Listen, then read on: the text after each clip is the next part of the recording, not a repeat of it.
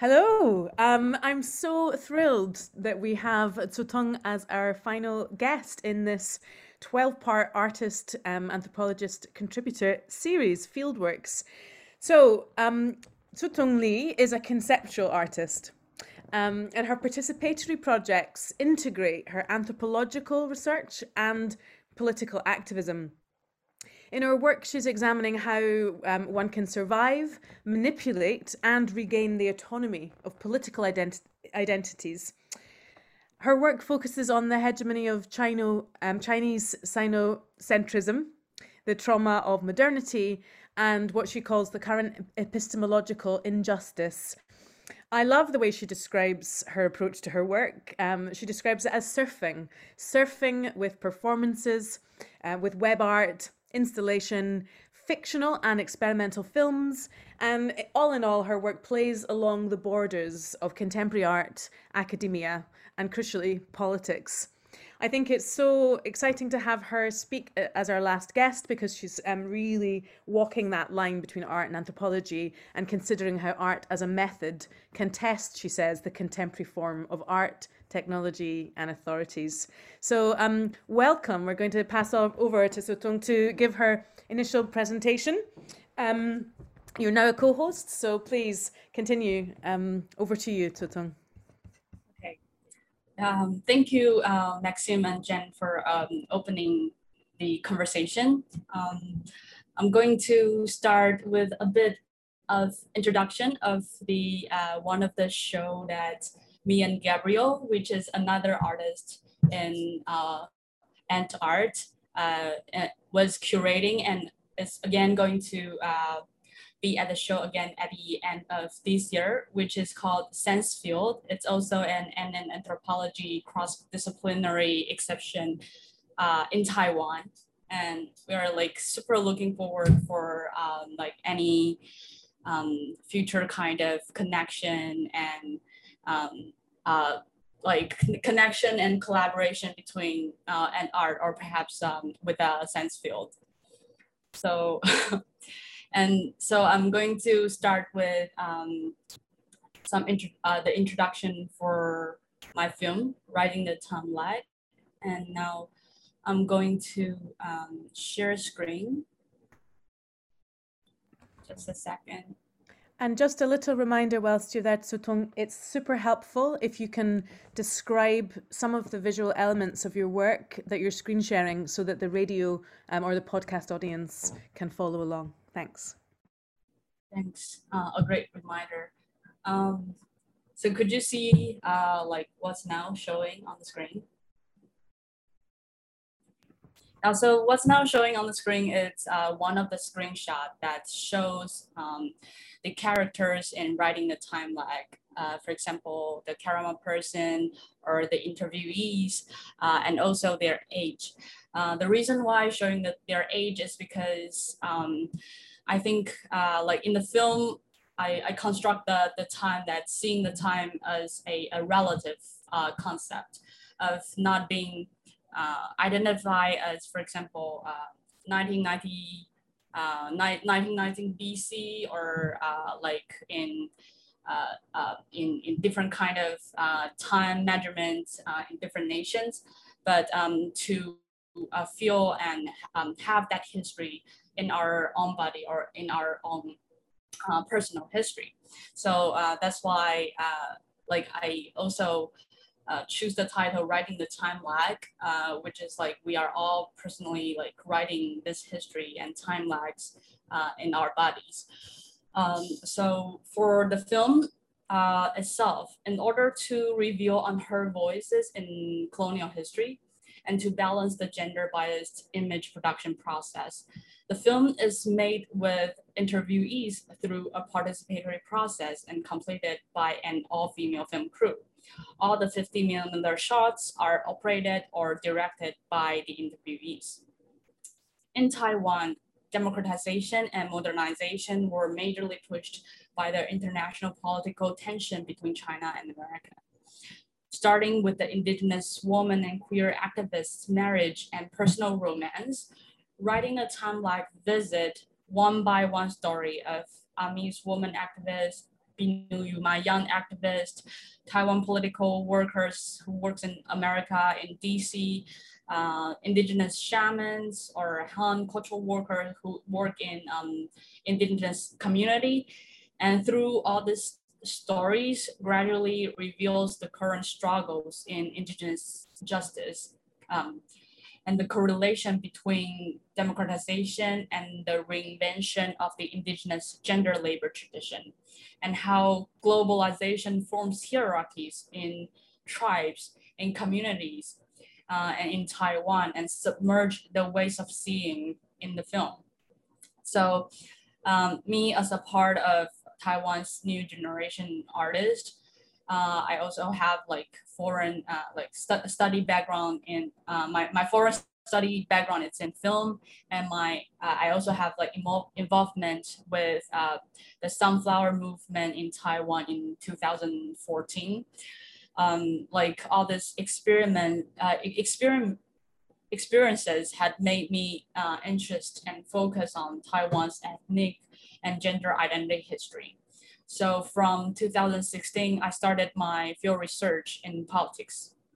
Um, and this uh, field research experience, I went to Taiwan's legislator office, uh, like political campaign, and even using undercover uh, uh, identity to sneak into PRC's party member union, like um, so People of Republic of China's union.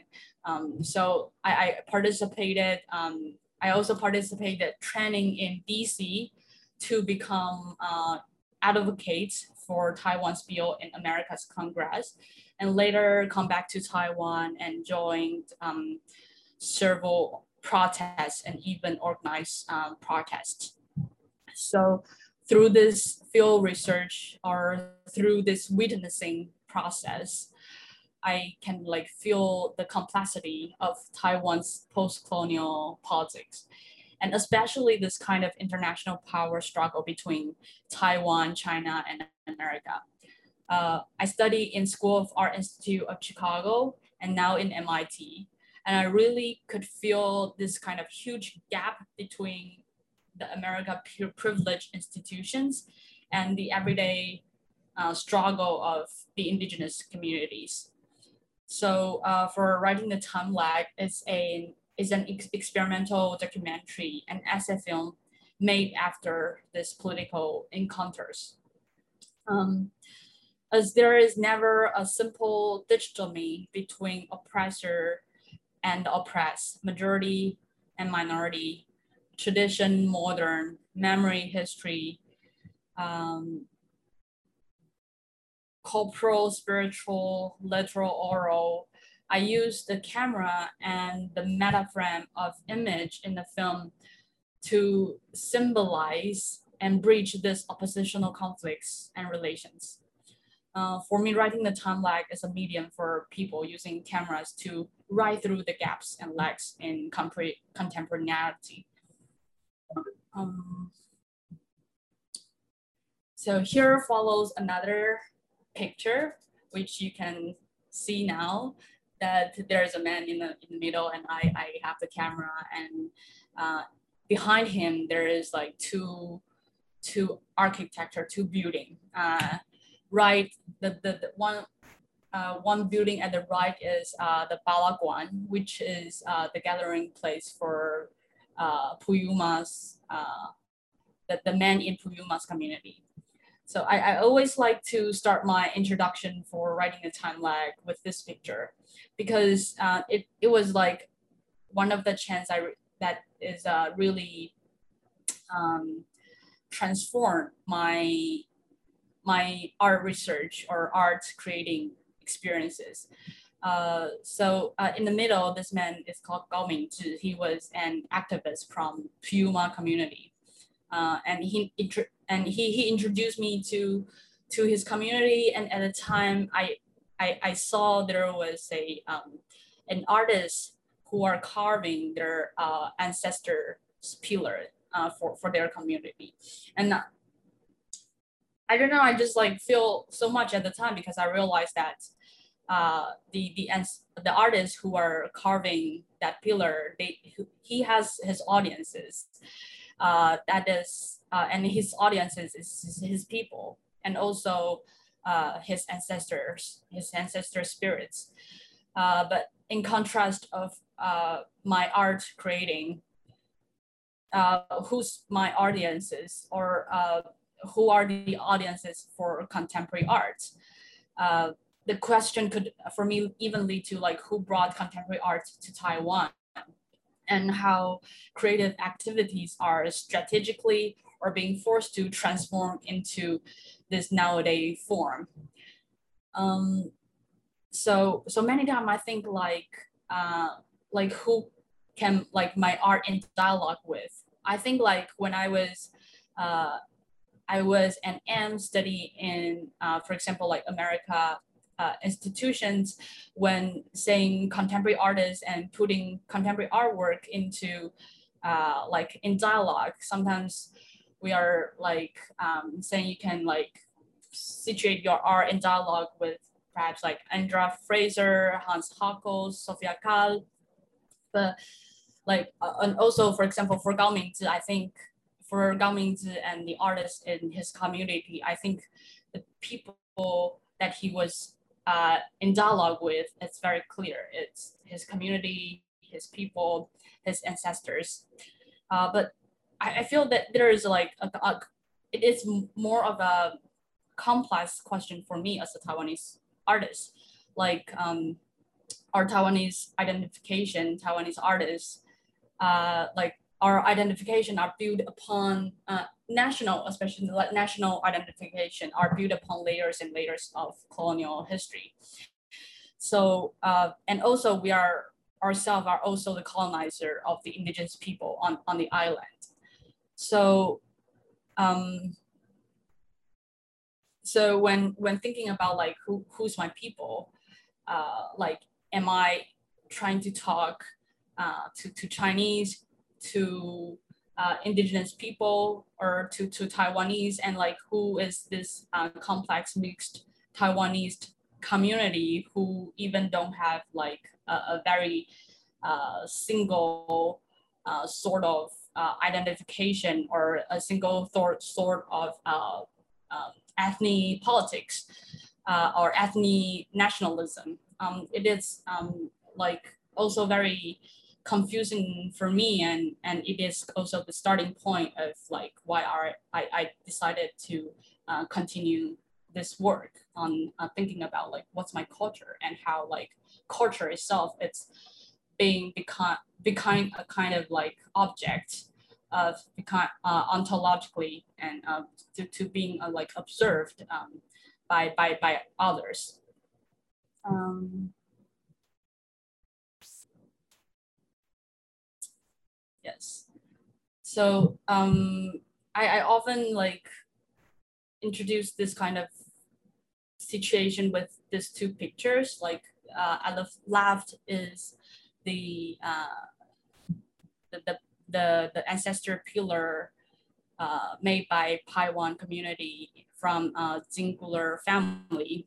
Um, and the right is another artwork uh, made by uh, the, the indigenous contemporary artist uh, in Taiwan called Papa Balong. Um, and at the this right pillar, um, you can see like there's a lot of uh, symbols uh, that is like the, the cross or um, the, the Christian or different kind of um, religion uh, symbols.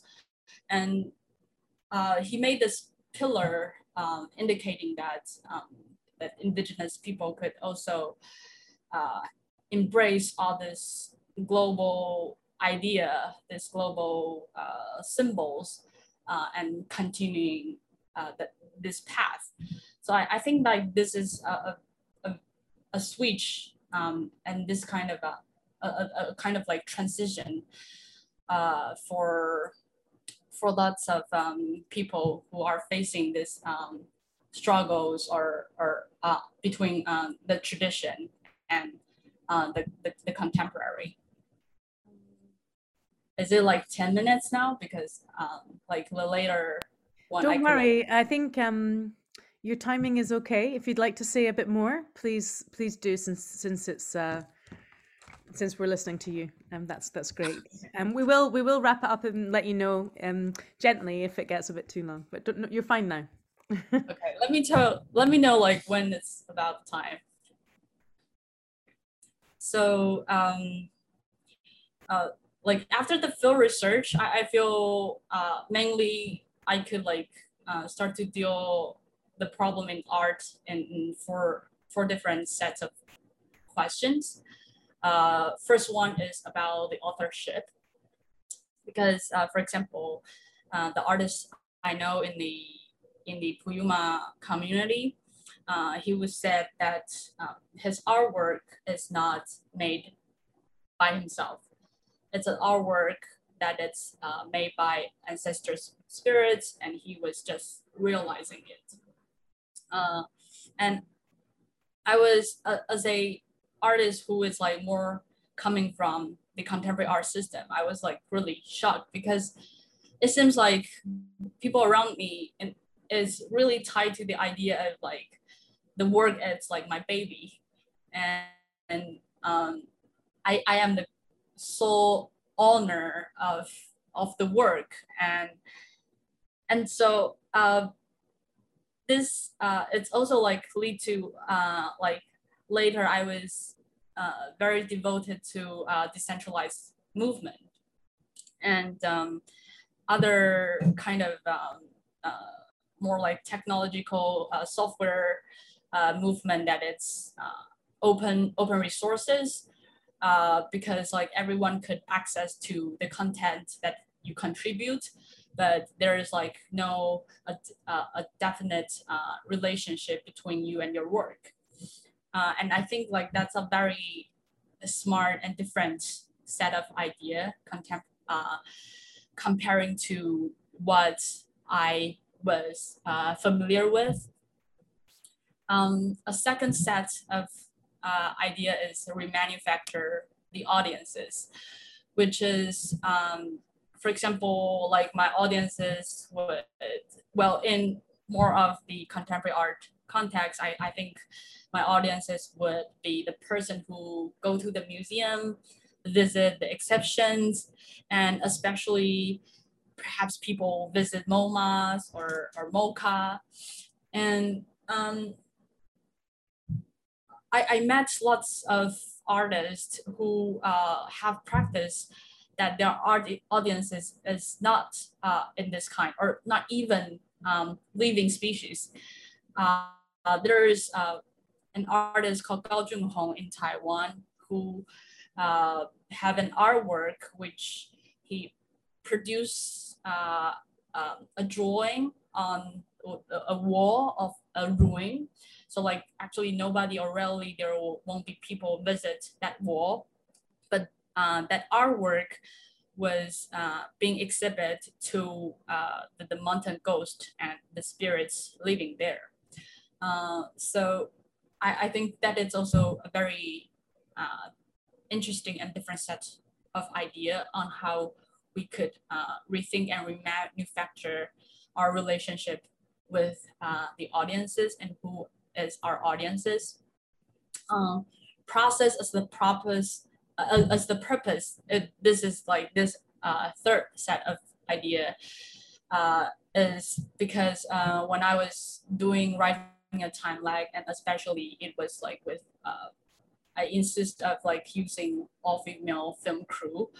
Uh, and I, I, I realized when uh, we are doing, for example, um, when, when we are doing film, uh, uh when, for example, like when, when I was little, um, what I see, what is a good film, it's something like Hollywood, like, you know, there's like lots of bombing, lots of uh, in like high quality image, uh, uh, like very uh, maybe like using very sophisticated uh, sophisticated um, camera equipment, but all this equipment also may need um, like huge uh, labor force. So uh, when I was like doing writing the time lag, uh, there is some of the image uh, I said that it would be great if I could use uh, drone. Uh, I would like to have like image that is top down in the air. And at the time there was no um, woman uh, drone operator in Taiwan with license. So we decided uh, then we don't use drone.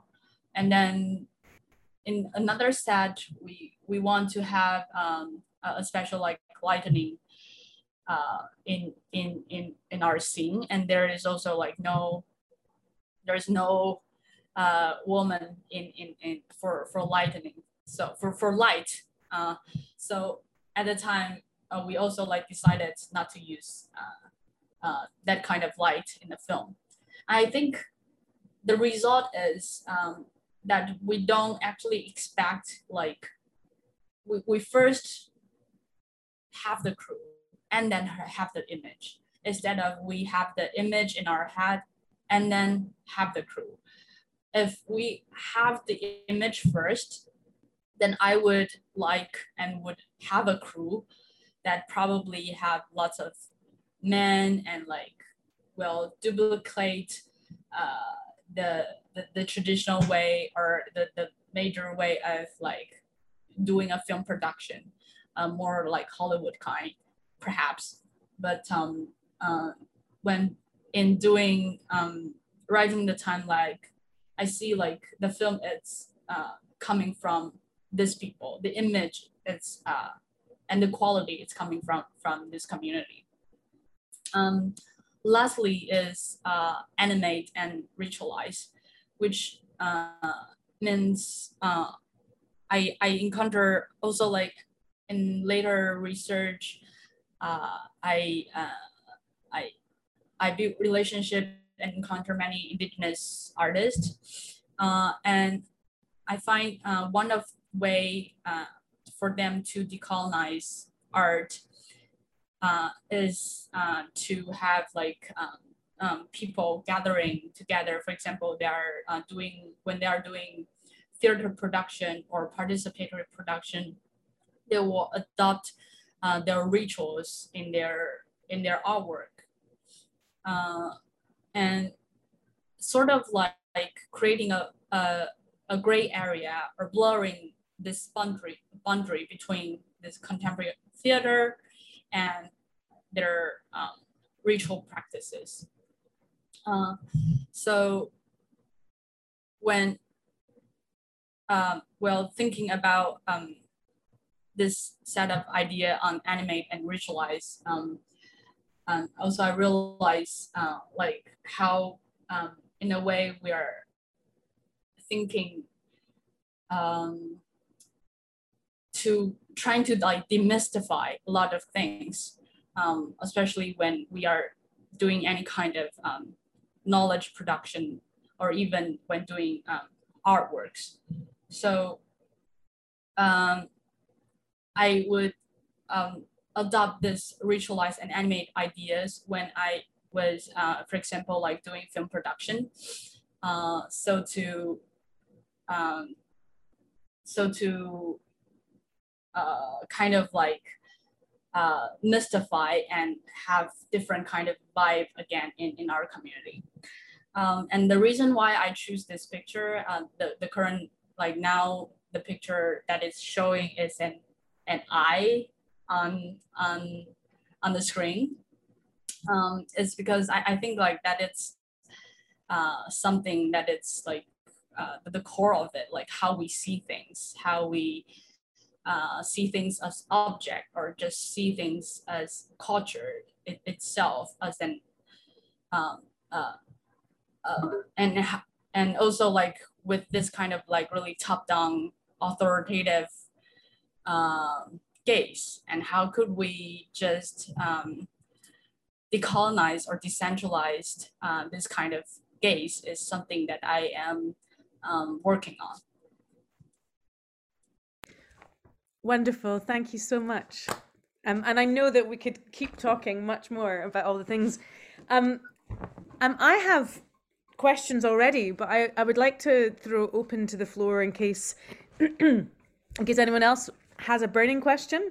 And as usual, um, also you can there are two, you know, um, or three of us now hosting, so you can also put some questions in the chat if they come up um, as you're going along. Um, if there isn't um, either a, a, hand raise or a, someone just unmuting yourself and speaking, um, then I will go ahead and ask uh, some of my questions. If that's okay. Um, yeah, okay, great. I mean, so just I'll outline my questions perhaps, so you might want to connect them. I'm not sure.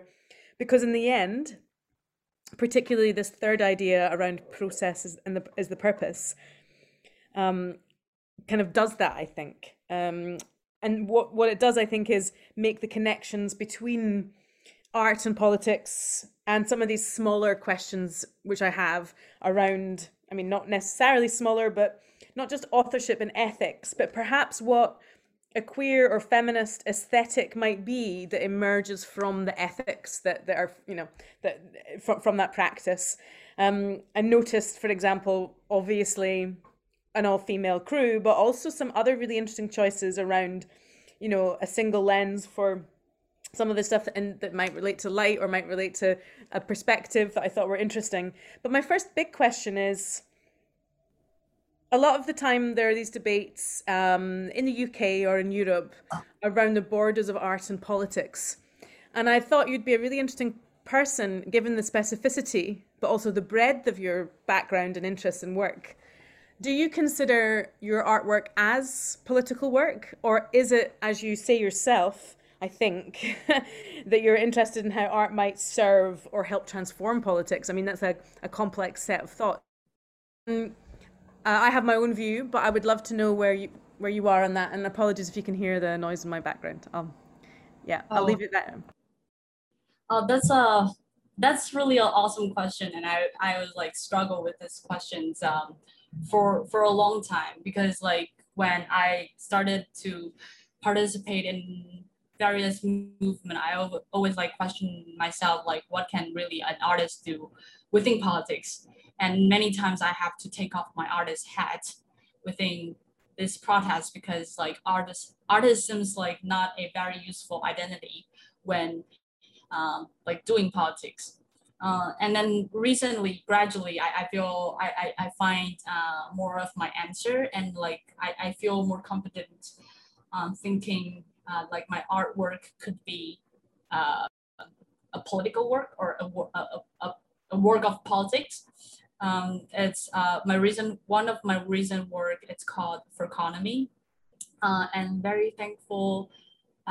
Th thankfully, the, the curator of the uh, the for economy project, Yukiko, is also uh, here at the at the Zoom, um, and uh, the, the the project for economy uh, at the time was forming an alternative democratic council um, to invite different person uh, representer, for example, from uh, LGBTQ movement, from indigenous movement, uh, the, the, the researchers in uh, marine biology, etc., and have this council on, uh, to discuss the question if uh, that is uh, how to buy one millimeter, uh, milliliter of South China Sea. Um, so, so when, when, when doing that, lot, lots of people who are uh, participated uh, have prior experiences uh, in, in their, in, in, in their uh, uh, prior uh, difficulties in their area. For example, there was envir- uh, there was representative from environmental group who are dealing with uh, one of the problems called like Asian um, ACC, Asian Cement uh, Company problem, which is a company who are excavating uh, uh, cement in an indigenous community. So they often face this kind of um, um, distrust uh, feeling in uh, their, their meetings between the government, the indigenous community, uh, the environmental group, and uh, uh, etc uh, and it's hard for them to facilitate. And when they come to this art project and uh, using kind of like more experimental way on thinking of a more hypothetical question, such as how to buy a, a one milliliter of South China Sea. Um, they kind of like getting something different and and like um, from that process.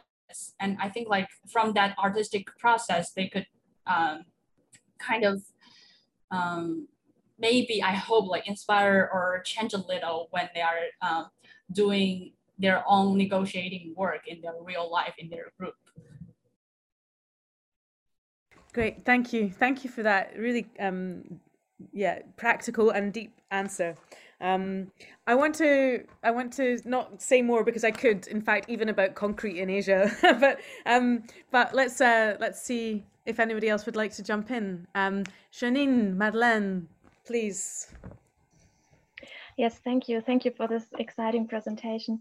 I actually um, had a thought that is quite close to, to Jen's because I had to think about Rancière when you were talking and his idea of the distribution of the sensible, where he said that actually both the arts and the politics are kind of consubstantial, like having this same um, the same what's the word afforded affordance maybe to distribute the sensible and kind of distributing social roles and norms and stuff like that. So i was wondering this is quite a theoretical concept but from an empirical point of view would you agree that uh, the the being of politics and the being of arts is kind of related?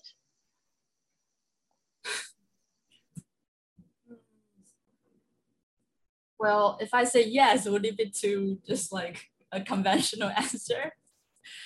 Um, yeah, it does want you have to say a little bit more because it's all about the nuance. Please tell us. Um, well, yes.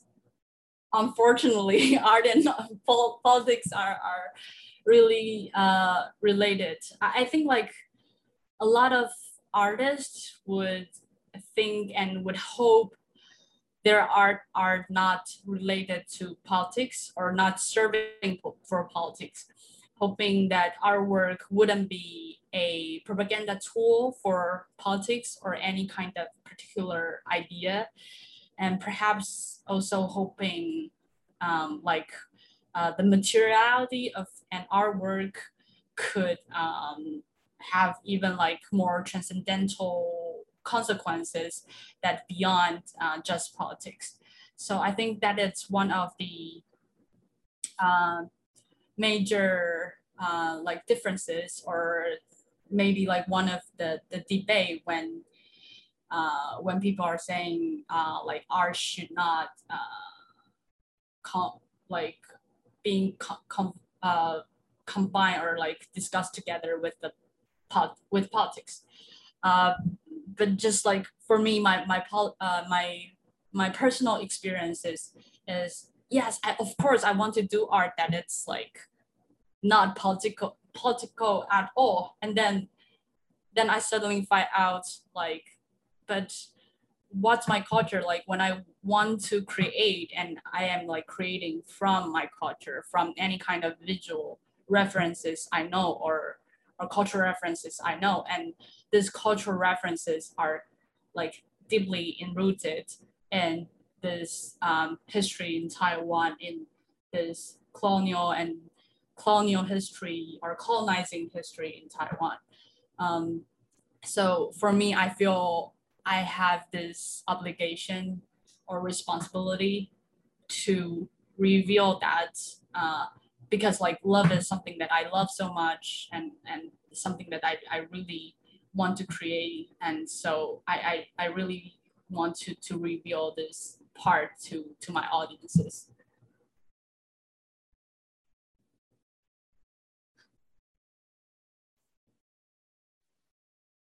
Thank you very much for this answer.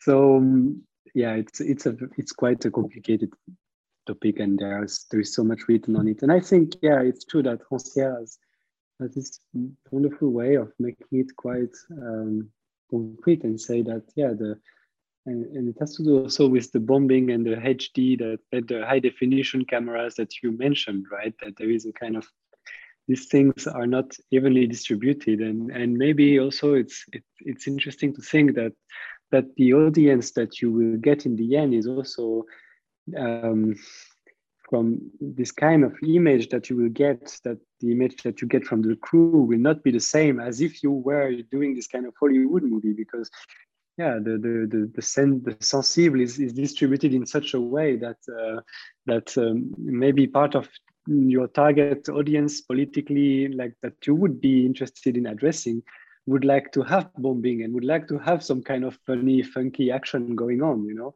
and maybe the elite will like this what you do because it is um, very much up to what they know and and what they are already expecting and um, so I was wondering about the role of humor and the, the, role of taking things lightly, which is also so important in this kind of uh, situations.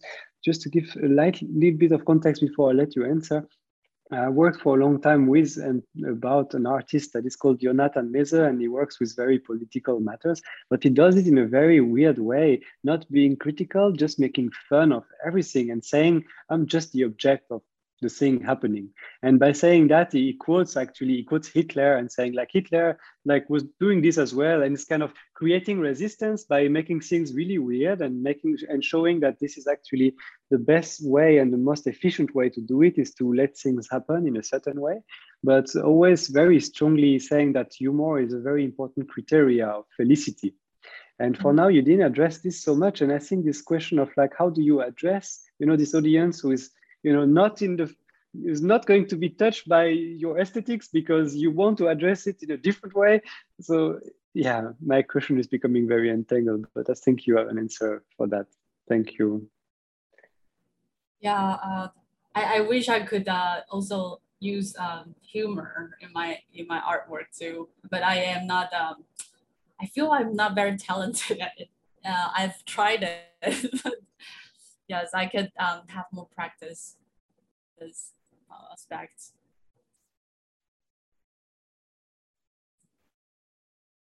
No, we, we are still very open for questions of the audience and um, they can be all sorts of questions. We're really eager to have your, um, your, your eye. It can be, we have artists working with, uh, with camera here as well. We have Savi here and Pekka we have also artists working on, well, we have different kinds of people that we're used to try to challenge and ask them to ask questions. So please take the mic. Or maybe Jen, if you have a supply. You yes, I can. Endless, I'm endless supply of questions and remarks. So please, the concrete concrete in Asia okay, in China. Did, did, ah, Pekka, Pekka was Pekka. So yeah, uh, if so, the people you work with, so they have used the camera and they have the like their per perspective, and uh, my experience also that has been mainly with young people and in Mexico, Wixárika people, for instance, that that they were kids and uh, actually when they were playing and they wanted to tell the story to the Sami people in in very north. So in and they their idea was that they wanted to show how different we live here. And actually, the film they make, the short one was, uh, it was called that we are sweating a lot. And so that was the, the main point actually to tell to the people in the north that how the climate is different. And actually the, the way they were doing it was that they were showing their faces and they were showing a flower and then one of their friend was taking a sip of water and then they went to swim. And uh, I think that it was so kind of, um, how would I say, even a haptic way that I, I would never, you know, imagine to present their culture in my, my country. So I, I guess I, you, you have that kind of, I'm curious if you have had kind of opening eye experiences with the material that you have worked. Um,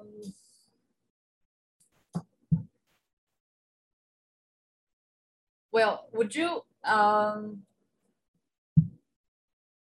would you uh, more spe specifically describe your question on uh, what do you mean by opening eye? I mean, like uh, when you said um, they have kind of that the, the way that actually uh, present something very, you know, familiar, and actually somebody else is presenting it completely different. Maybe because we are used to seeing the films, so we know how to, you know, make the representation of something.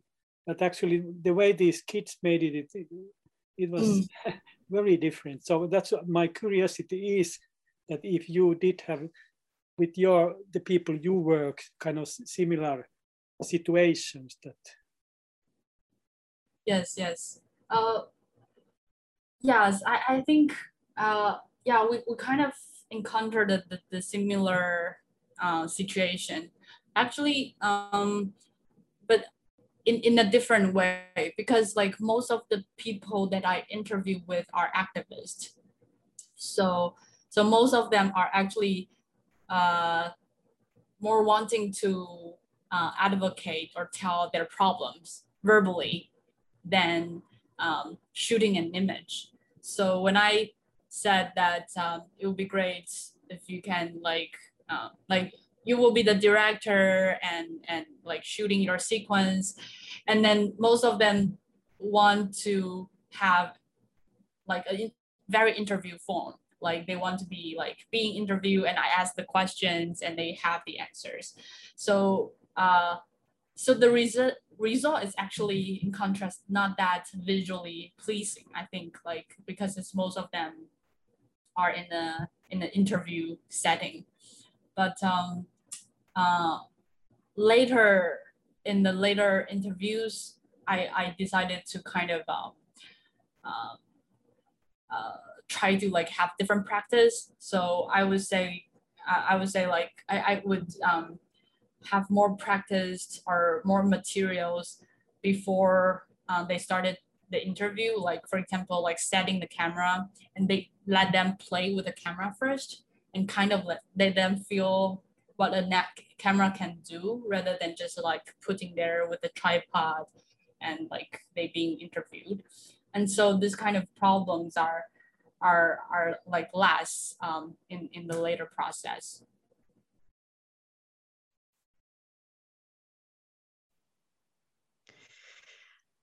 And I'm I'm now participating on my phone because I had internet connectivity issues. So I forgive me if I missed anything or if I'm asking, just just say I've already answered this, but um because I missed unfortunately question. But I really wanted to come back to the question of audience, um, but I wanted to bring it into dialogue with a more difficult question, um, a more interesting kind of personal question on some level, which is about um, the privilege that is um, embedded in those questions around audience and arts audience, like who are the type of people that go to see contemporary art. Um, and I just wanted to mention that another, I mean, I've I've had a, a small um, um, work event in, in Taipei, in Taiwan. I've spent some time there and I have a, a, a friend who's also Taiwanese and is also educated. Her background was originally in like like landscape design, and I noted that yours was agricultural economics, which I thought was really interesting. And then through education, you've you've traveled to the states, and I think for her, she traveled to Europe. And I, I think there's something about privilege and power and the possibilities of transnational identities, you know, that come with being an artist and all this stuff, um, that, which is the difficult part, I think. But you also raised some really cool questions about arts audiences potentially being, you know, non-human, mountains or spirits or other kind of animate bodies. And so I just wanted to ask you a kind of really multiple, manifold, complex question around who your art is for and how those privileged experiences and those educations and the, the money and the, the connections that are behind all of that also serve to be complicated or questioned or like where you stand in relation to all of those things which is a huge question i know but i'm just really interested to to hear a bit more about your perspective um, in terms of the audience and your your own privilege in relation to the bigger issues you're asking if you don't mind trying in a few minutes. This is a terrific uh, question. Um, so uh, I can first answer very briefly by the example of writing the time lag. Um, so like uh, for writing a time lag, for me, it's uh, still like work in progress um, because I'm finding money for translating the whole film into Amis language. Uh, so for me, uh, it it's definitely a struggle when doing um, the later uh, editing because I, I at the time I realized like when I was like having the camera, I probably have that invisible audiences in my head that presuming this audience is, is will be at museum. And then when I sitting in front of the editing table, I was thinking, okay, I want to contribute this film to the, the indigenous community, the, the people that I encounter with. So there is like a lot of, uh, um, it, it, it, it has encountered lots of audience um, problem.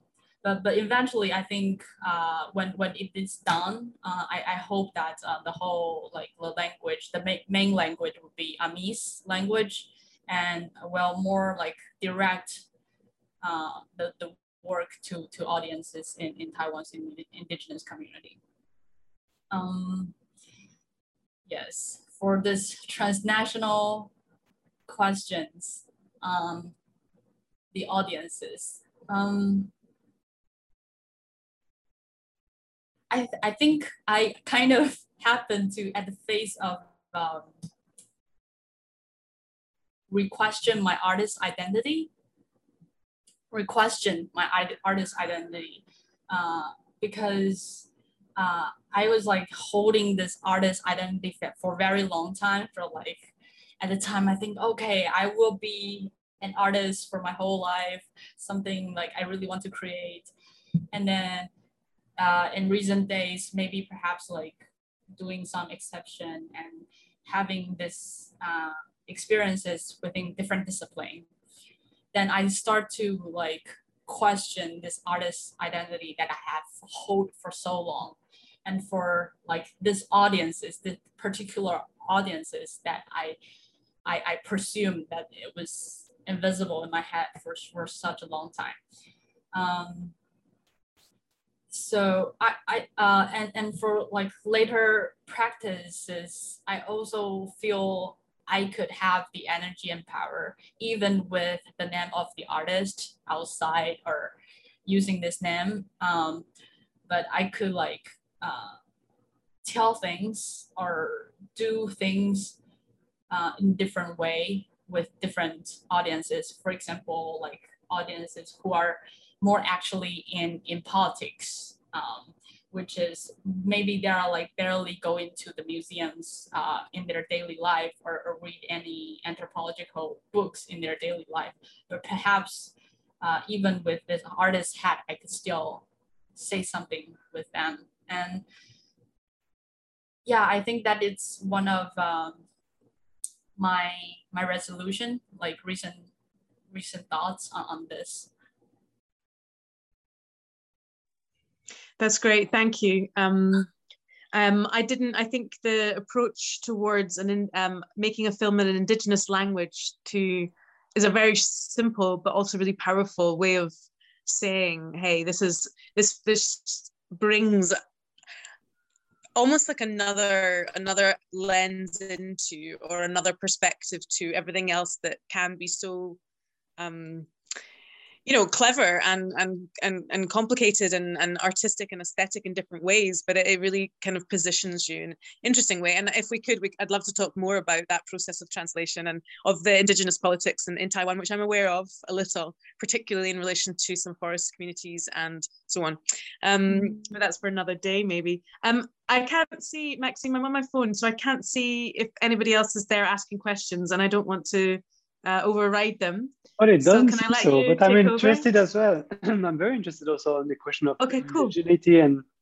like the, yeah, the native communities, because you said it also in the beginning, as an artist and contemporary artist, you also are in, in a position that is, okay, you have this other, you know, political power, China knocking at your door, but you are yourself in a position that is also not so, not so clear. So like not so clear. It's obvious that, you know, that your people took the land from other people. Um, so um, last time we were in Canada, actually, so there were Kate Hennessy and Trudi Smith, and they were they started by um, by acknowledging the territory, which is something very commonplace to do in in these academic communities there in Canada, saying, okay, I'm speaking from a land that is uh, that was taken illegally from other communities which is not that they will leave immediately and cease all activities because they are there and that's the way it is.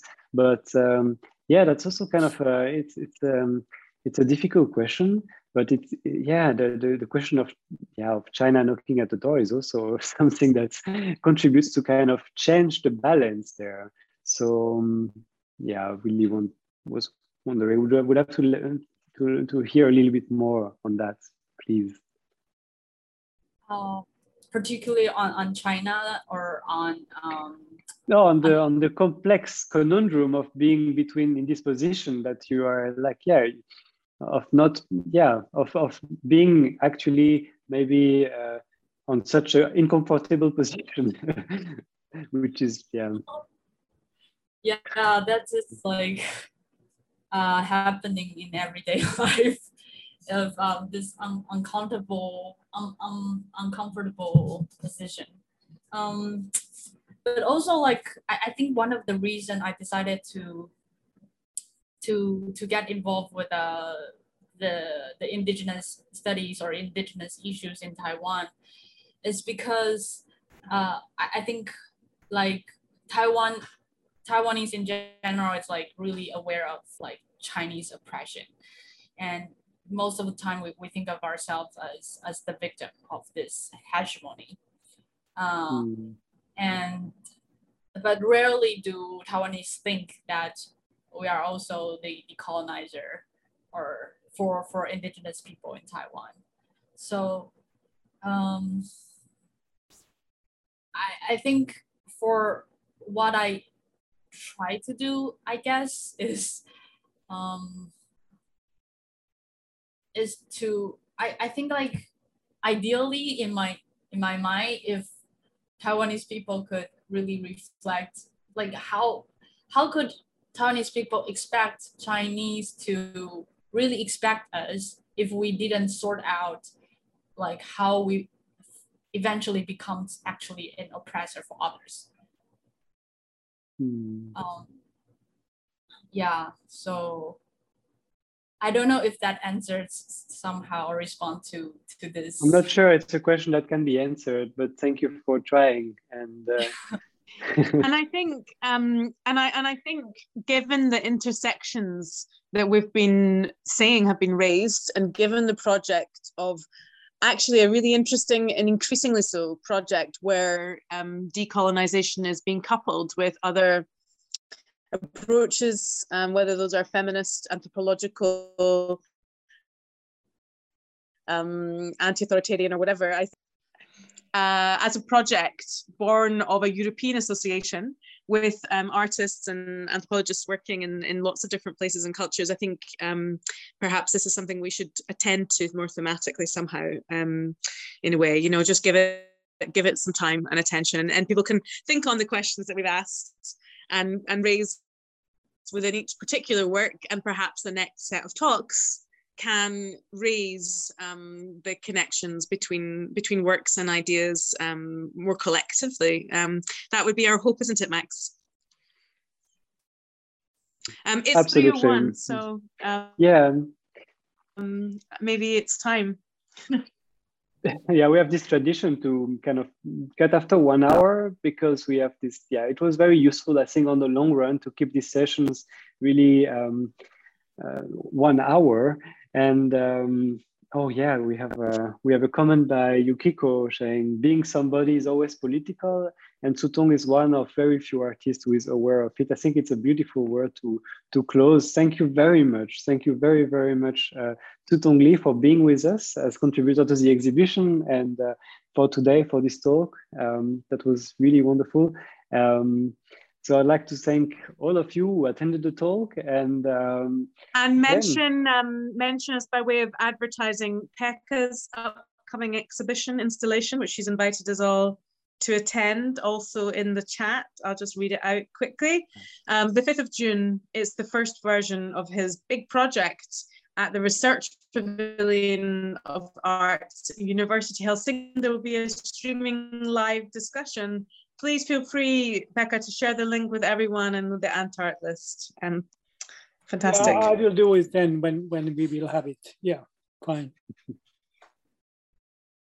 Wonderful. Great. I'll pass back to Max. Thank you, Max, for the closing. Thank you very much. I don't have much to say. Thank you very much again, and um, see you soon. We will send you a, a, new program, hopefully in a couple of weeks or months, maybe, uh, with new talks that will be coming uh, to guide us on the road to Lisbon 2022. Um, so thanks again, all of you, for thank you for the regular to, to, the regulars for being so so present. And uh, thank you all the contributors for for for, for your good work.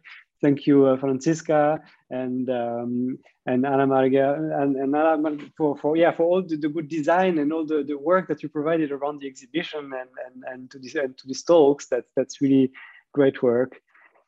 Thank you so much. And um, well i wish you a wonderful friday evening you all. Yes Wonderful. Bye, everyone. Bye. Bye. Goodbye. Bye-bye.